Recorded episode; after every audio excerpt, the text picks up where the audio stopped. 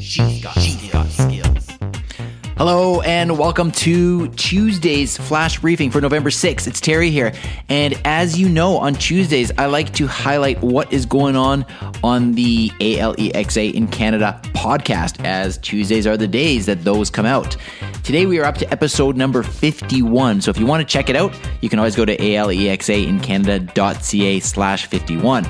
Today there's something a little different going on on the podcast, and I've done this once before.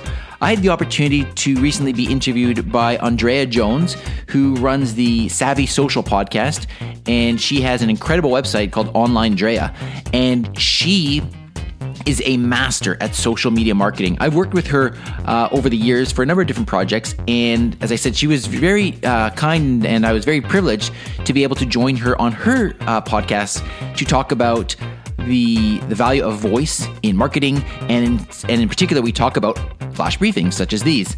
And so today, you can hear a copy, a recording of the interview that I had the opportunity to participate in on her podcast.